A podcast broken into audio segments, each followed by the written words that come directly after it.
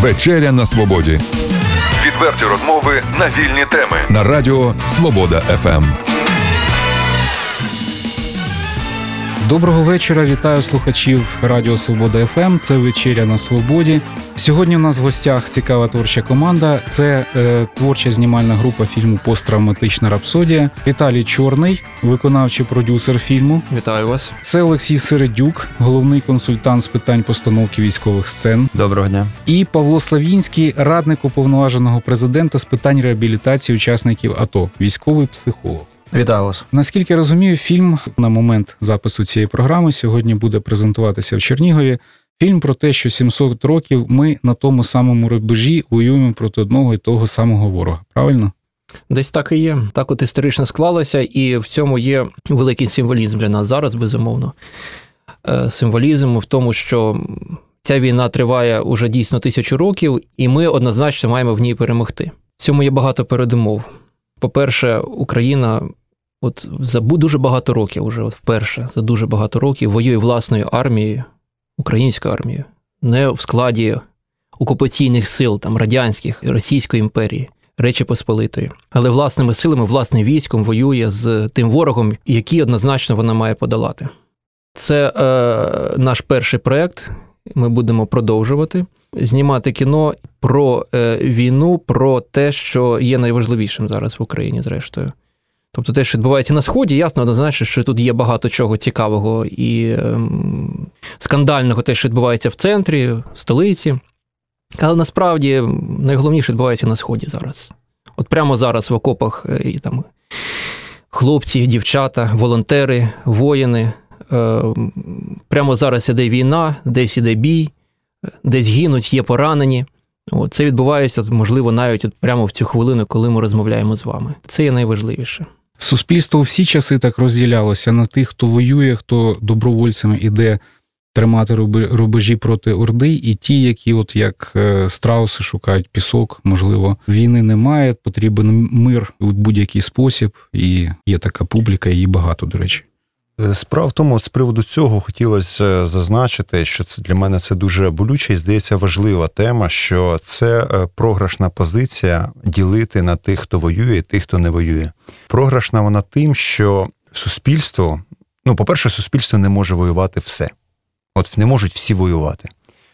Зараз е, і в багатьох інших країнах, в- і багатьох інших воїнах е, кажуть, що часто так трапляється, що суспільство втомлюється від війни втомлюється не суспільство, а втомлюється від е, почуття вини тих, хто не воює. Не можуть всі воювати, але вони всі відчувають вину за те, що вони не воюють. Ті люди, які воюють, от я воював на фронті, у мене не було відчуття того, що, що я комусь роблю велику послугу. Мені не должны нічого. Я для того і воюю, і для того обороняю батьківщину, ризикую, не для того, щоб е, відчувати, що мені хтось винен, а для того, щоб забезпечити спокій і мир в тилу. Для того, щоб моя е, дружина, дитина, мати, сестра, щоб вони не мали поняття навіть про те, що таке град, і про те, що таке взагалі війна. З одного боку, нормально, коли е, один одного звинувачують в тому, що от, а, а ті ховаються, а ті не воюють. Але насправді, коли ця тема так широко розвивається, починається якраз оце от втома суспільства від війни. Насправді ніякої втоми не має бути. Ті, хто воюють, ну більшість, особливо добровольці. Ну от в моєму батальйоні не було ні у кого ніякої втоми. Всі були щасливі, що вони виконують велику місію, велике завдання. Напевно, втома була навпаки, коли нічого не відбувалося. Да, більше, коли так? нічого не відбувається, коли оголошують мир, це оце втома. Коли е, іде оцей заклик, що, що от показують фотографії в інтернеті, і там от, от оці хлопці воюють, а ви там десь там в тилу е, падли, то от від цього втома, а що суспільство може зробити? Ну вже все. Ну в перші роки війни да, всі згуртувалися. Чому було таке? От, от всі е, підтримували війну. Тому що кожен міг щось дати для війни. Да? Хтось міг дати здоров'я, хтось міг віддати життя, а хтось міг передати гроші, хтось міг передати якусь допомогу волонтерську, хтось міг це прорекламувати, допомогти, організувати, одягнути бійців. І от коли довго йде війна, і ти вже все зробив, і вже остання бабуся відправила останню банку варення на фронт, Ну і все, і що вона може ще зробити? А війна йде, а люди гинуть. І всі кажуть, війна йде, люди гинуть, герої гинуть, а ти сидиш в тилу, бабуся, тобі 60-70 років. Що ти що ти зробила для фронту? І безумовно, вона нічого не може зробити для фронту. І вона відчуває від втому від війни, тому що це її напружує, вона нічого не може зробити. І так багато хто не обов'язково це я так утрірую про бабусю. Але ну, більшість суспільства має працювати, і вони не має ніякого бути почуття вини. Вони мають радіти, що йде війна, і є ті, хто хочуть воювати, вони воюють. І є ті, хто забезпечують стабільність держави, ходять на роботу, одружуються, ходять на дискотеки. Не потрібно по голову посипати попілом і казати, що ти там, от ти там так роззадягнулась, там в 16 років ідеш на дискотеку, а там люди гинуть. Чи там, як ми там приїжджали, хлопець розповідає, там я там святкую день народження і бачу, тут святкують якісь інші там щось. Ну, у мене просто каже день народження, я себе можу зрозуміти.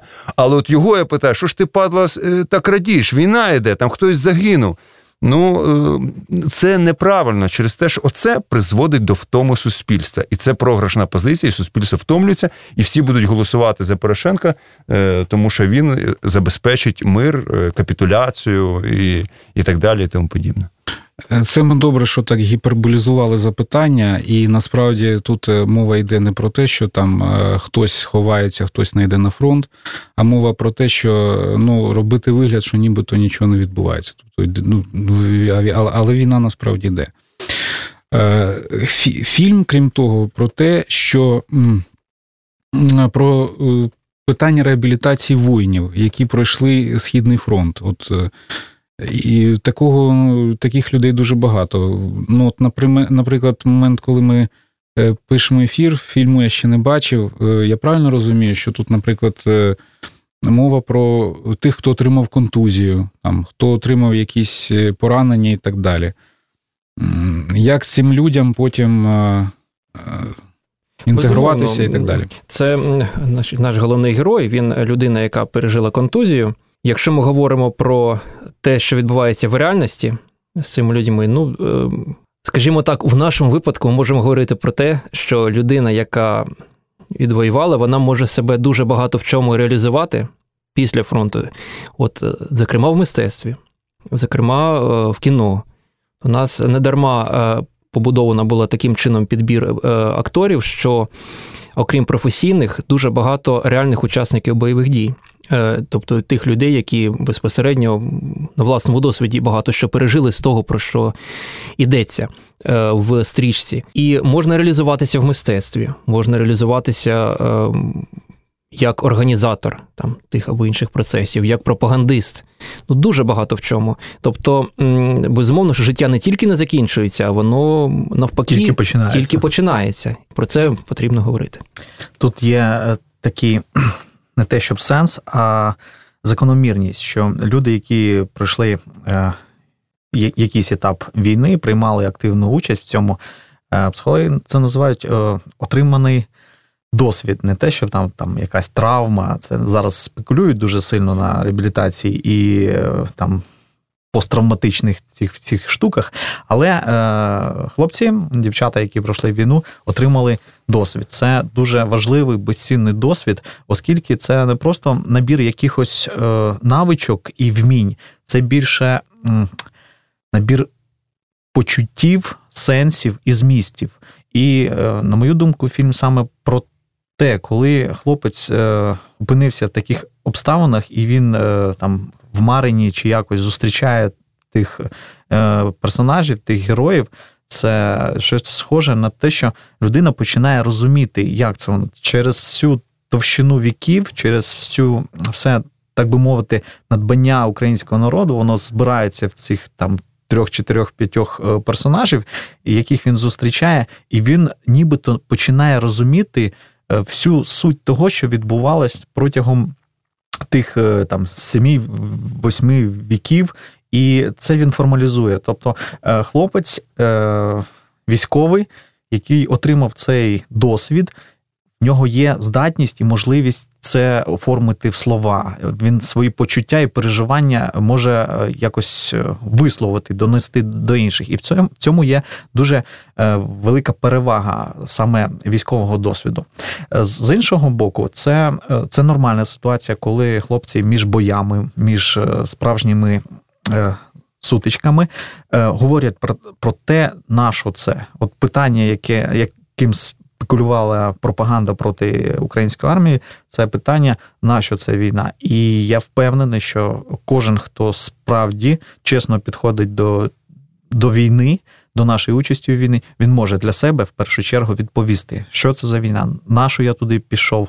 Е, і це нормально, це правильно, оскільки люди, які не можуть е, формалізувати, сформулювати, е, для чого я це роблю, для чого я живу, що я роблю, на, що це мені потрібно. Це такі філософські питання, і коли людина може на це відповісти, вона справді вже трохи підіймається над іншим суспільством, і він може займатися творчістю, може насолоджуватись життям, не просто там страждати, мучитись, там заробляти просто гроші на, на, на попоїсти, а саме е, відчути всю повноту життя. І в цьому є е, прекрасна сторона війни, скажімо так.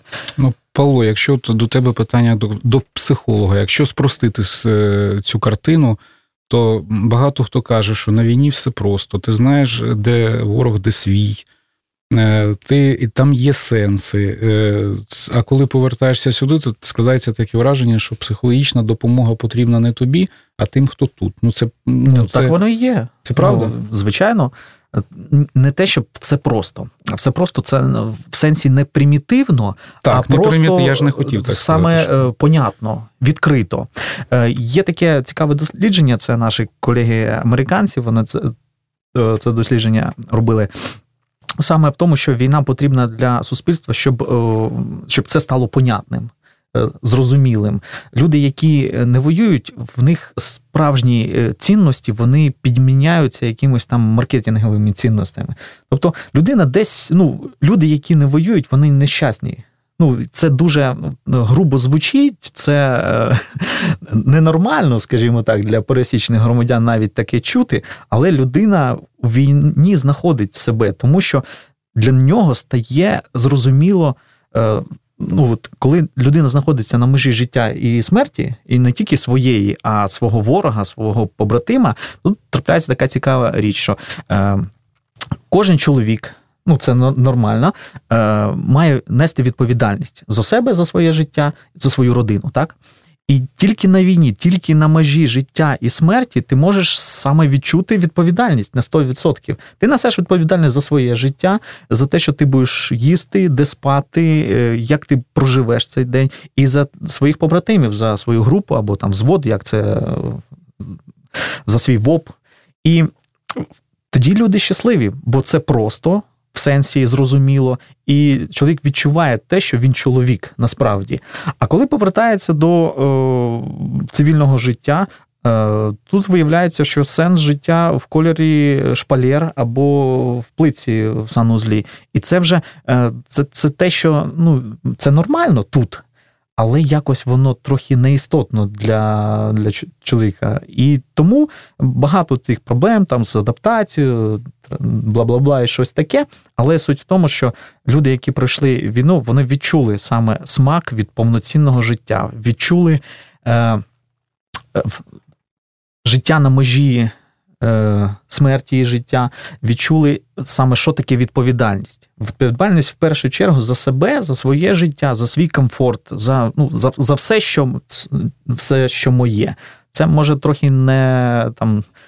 Не конкретно я зміг формалізувати, але суть в тому, що більшість людей, які до війни підійшли е, осмислено, не просто там мобілізовані чи когось заставили, а саме е, добровольці, які осознано на це пішли, це щасливі люди. Ну, я хочу підтримати, що найліпші роки мого життя це були дійсно на війні. Тобто я був, був щасливий в повній мірі. І безумовно були моменти, коли було страшно, але це не заважає цьому щастю. Тобто, да, там, коли ми там е, був поранений в Іловайське, там і бачив загиблих, і і поранених товаришів, то е, але це все одно не не, не заважало цьому щастю, тому що ну якраз можливо пояснення цього психологічного процесу, якраз про те, що ти говориш. І якраз з приводу цього у мене були думки, якраз з приводу реабілітації. Ми от з товаришами говорили, що от.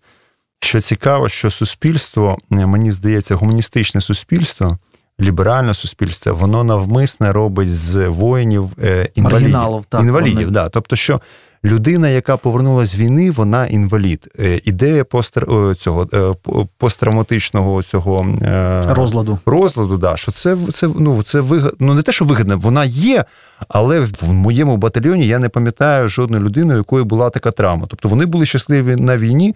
І вони прийшли з війни дійсно з. Ну, там був просто рівень, який вони зрозуміли, велич своєї місії, свого життя. І тут просто дійсно не хочеться, щоб ну воно було просте. І Вони хочуть великого, вони хочуть виборів, там вони хочуть бізнеса якогось, вони хочуть якось досягнень, писати книжки. І в цьому проблема, а не в тому, що вони інваліди. Дійсно, все суспільство бореться якраз з тими, хто воювали, тому що без воїн поки що не можуть вони обійтись, але в той же час е, для суспільства небезпечні люди, які воювали. Тобто, це люди, які які на порядок вищі. І для системи ну не потрібні люди для на порядок вищі. І тому всі зустрічають солдати, кажуть: братан, ти хворий. Він каже, да ні, я не хворий. Ні, ні, ти ти, ти не думав про самогубство? Ти кажеш, ні, я не думав. А ти подумай. Подумай, може, колись було, може було колись. Ну то ну ти добре подумай, може тобі щось сниться там про самогубство, там вени там як ріж. І це нав'язлива думка, яка дуже багато е, дійсно і навіть реабілітологів не розуміють, що вони нав'язують цю думку. У нас були випадки, коли там е, психологи дійсно працювали з атошниками нашими. Був жах, коли ми це почули. Що е, психолог розповідає такий щирий западенець, каже, що синку, ти зрозумій, ти зрозумій, що це не твоя війна. Ти ні в чому не винен. Тебе просто туди послали. Ти не за що, те, що ти поранений, зрозумій, це не твоя вина. Ну, це жах зрозуміти те, що ти поранений не за якусь велику місію, а за якихось там політиків і так далі, і тому подібне. І в цьому дійсно в цьому якраз місія цього фільму, щоб кожен боєць розумів, що це дуже важливо, коли ти е, на передовій, що ти розумієш, що це не просто тебе е, послали, тому що дійсно багато людей по, приз, призову не зрозуміло велич своєї місії. І і навіть добровольці не не всі зрозуміли велич своєї місії. Тобто вони щасливі, але не розуміють, наскільки вони великі, наскільки історичну місію вони виконують. Що коли вони зрозуміють, подивлячись цей фільм, що вони стоять на тому ж рубежі, де і були наші предки, що тисячу років іде війна з одним і тим же ворогом. Що так само на цьому ж рубежі гинули такі ж самі твої попередники, попередники і попередники. Всі наші предки займалися війною і намагалися стримати ворога в цьому велика місія твоя. Ти виконуєш велику місію. Ти що б не сталося, тобі вже не страшно. Тому що ти розумієш, що ти зробив е, те, що належить. У тебе немає травми після війни, тому що ти розумієш, що ти зробив те, що належить. І скільки б не було років, ти е, по, по тому ти не будеш страждати. Навіть старим дідом ти будеш казати внукам, що я зробив велику справу, я пишаюсь цим, я можу вчити внуків, я можу всім розповідати, що війна з ворогом це велика місія, яка буде завжди. Це не якась випадковість, не якась політична несенітниця, щось там, якісь е, загравання, чи якісь інтриги, чи там чи там куля в лоба, цей вкрав там скількись там грошей на на стіні, там ці, чи ще там щось. Ці, ця ця дріб'язковість не має жодного значення. Безумовно, є е, є корупція, безумовно, є контрабанда, безумовно, є все, що всі жахи, про які говорять але місія лишається, і ця місія велика. Так, тут дуже важлива штука це. Е, е, як це назвати, самопозиціювання. Е, одна з дуже важливих складових саме реабілітації і повернення до цивільного життя це коли ветеран розуміє, хто він такий. І тут велика подяка саме творчій групі, що вони це змогли формалізувати саме хто я такий. Основне питання військового після звільнення хто я? Е, я ветеран, я аватар, я герой, я доброволець. Е, хто я? Саме взагалі не просто ситуативно сьогодні, а хто я по життю. Хто я такий, можливо, це розкривається через тих історичних персонажів, які зустрічає боєць. Е, До речі, от я хотів запитати, давайте нагадаємо слухачам, хто знявся і як саме е, розкрилися ці образи, хто знявся і, в чому фішка була кожного актора. Тобто знімалися, як я вже казав, це як е, професійні актори, от, так і, і бійці. Ті, хто реально воював на фронті, і потім викон- виконали ті або інші ролі. Тобто, у нас, якщо ми говоримо про, про, персонажів, е, то це представлені тут і Київська доба, Київ, Києво-Руська доба. От, там у нас є Всеволод. Це грає актор, у нас хлопець, молодий актор, перспективний, дуже і професійний. Е, Безумовно, у нас представлений е, сучасної доби далі у нас з'являється той, хто воює на боці ДНР, але роль його виконує кіборг, який реально захищав Донецький аеропорт. Артем І, Безверхі. Артем Безверхій, е, але крім всього іншого, тут ще варто зазначити те, що не, е, у нас не вказано в наших релізах. Це е, людина, яка вперше на війні опинилась в якості розвідника, і він, власне, ем, записувався в народне ополчення ДНР для того, щоб е, готувати операції зі звільнення Маріуполя. І він справді перебував у складі їхніх структур ДНРівських, тому йому довелося в, реальному житті так само грати того, кого він грає тут в кіно. Отака от історія е, цікава. Ми запросили в наш проєкт і відомого російського актора, який е, зробив свій вибір, вибір, е, поза як він родом з України і повернувся в Україну і зараз воює так само в лавах добровольців. Це пан Пашинін. Він у нас виконав роль німецького генералу. Грає у нас і Ілля Ківа.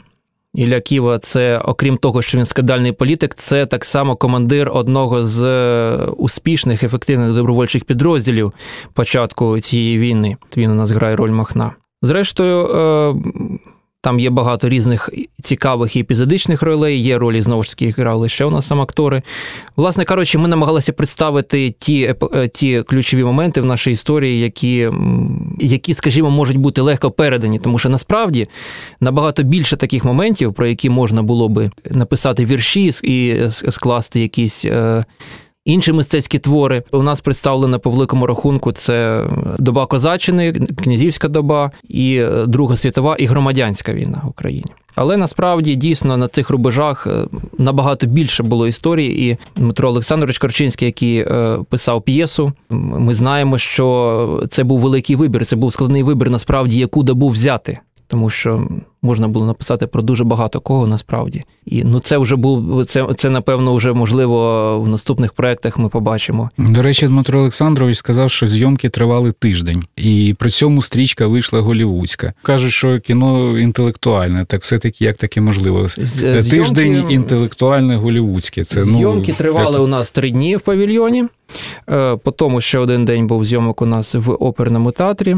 Одну сцену ми знімали з е, Тарасом Компаніченком. Знімалося справді в е, надзвичайно короткі рекордні терміни, поза як на волонтерських засадах працювала вся знімальна група.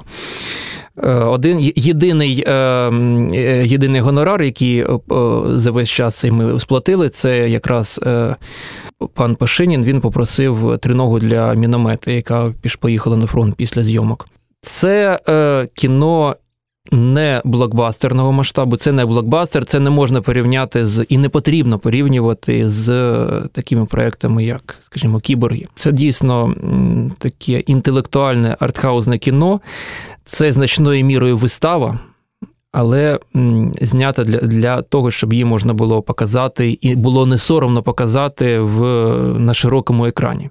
Тому е, ми намагалися зробити все це максимально якісно, але не виходити за межі того формату, який від початку заданий. Тобто це дійсно інтелектуальне артхаузне кіно. От таким чином його і потрібно сприймати. Це е, я уточню, це все-таки ну в хорошому сенсі пропаганда виходить, чи не пропаганда? В принципі, це повинно бути пропагандою Це в хорошому пропаганда. сенсі. Це пропаганда, це така от е, свого роду агітка, яку е, можна, до речі, показувати і бійцям на фронті. В, в рамках роботи, е, скажімо так, тих військових, які за своїми посадами призначені для того, щоб вести цю політичну, чи як зараз це там називають, скажімо так, роботу серед особового складу. Тобто цей фільм, ми сподіваємось, буде використаний і, і, і з такою метою, зокрема. На одній з програм у нас був е, член Національної ради Сергій Костинський, і ми говорили трішки про пропаганду, як вона працює на середніх хвилях. Є наші працюють радіостанції, і їх слухають з того боку. І коли пропаганда ця чіпляє, то йдуть дзвінки в студію, гнівні там такі з, з території Росії, з окупованих території України. Це значить, що вони працює, що ця пропаганда працює. А як ви будете закидати цей фільм, якщо тут не брати до уваги інтернет, на, на той бік, щоб це працювало? Є такі плани взагалі? Є плани, безумовно, коли ми захопимо Москву і десь там на руїнах Кремля, може потім е, дійсно продемонструємо, продемонструємо це кіно для населення Московії. Їм теж потрібно розуміти насправді масштаб і справжній сенс тих подій, які відбуваються на сході у нас в Україні. Кілька слів по пропаганді. Ну, я не згоден з тим, що е, якщо йдуть дзвінки, то це хороша пропаганда. Якщо е, хороша пропаганда, то не дзвінки йдуть, а є якісь е, серйозні дії. Бо дзвінок то, то емоція, можливо, навпаки, негативна. Але е, цей фільм. Я думаю, що офіційно його не дуже будуть використовувати в якості якоїсь пропаганди, оскільки е, цей фільм формує світогляд.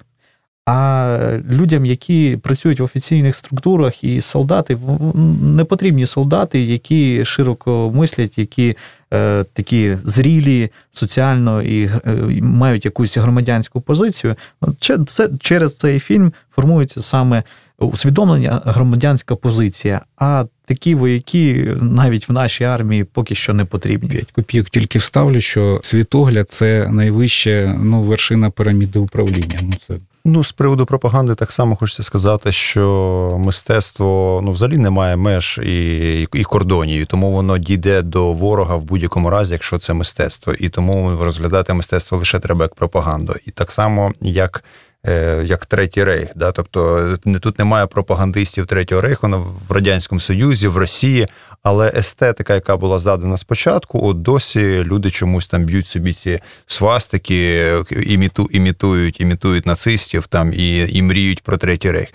Так само і, і тут, е, так само як росіяни нам закидують своє мистецтво і в, в, в будь-якому вигляді, там кіно, яке начебто не є їхньою пропагандою, але є їхня пропаганда, їхні всі серіали, дитячі книжечки, там, де всі дієві особи одягнені в російські ці, як його, ці е, Касаворот. касаворотки і, і черевички, ті лапті, ну і так далі, і тому подібне. Тому і тут е, цей фільм сам дійде до ворога, і вони будуть тащитися з нас і будуть косіть під українців, е, як вони косять під нацистів чи під чеченців.